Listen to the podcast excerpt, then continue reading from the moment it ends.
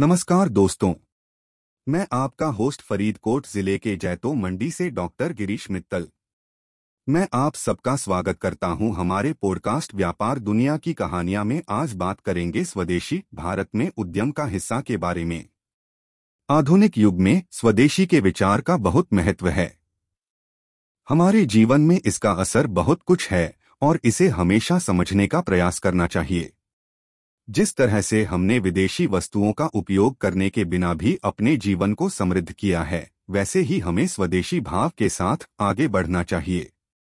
भारत एक अत्यंत समृद्ध देश है जो अपनी ताकत का अनुभव करता है। यही कारण है कि स्वदेशी उद्यम का तापमान बहुत उच्च है। स्वदेशी के सहयोग से देश के अर्थव्यवस्था को सकारात्मक रूप से प्रभावित किया जा सकता है। उद्यम उन मौलिक बुनियादों का उपयोग करते हैं जिनसे समृद्धि और आर्थिक स्थिरता दोनों प्राप्त की जा सकती है। स्वदेशी उद्यमों के उदाहरण देखने में आसान हैं। धनिक खाद्य उद्योग, फैशन उद्योग, गुड़, खादी, आयुर्वेदिक औषधि उद्योग इत्यादि उन्हें प्रमुख तौर पर शामिल हैं। ये सभी उद्यम उम्मीद से भरे होते हैं क्योंकि इनमें मानवीय संतुलन और परोपकार के विचार अपने अंदर समाहित होते हैं।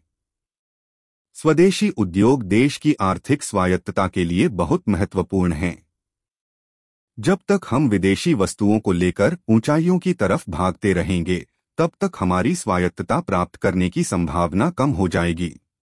इसलिए यह जरूरी है कि हम स्वदेशी उद्यमों को प्रोत्साहित करें और उन्हें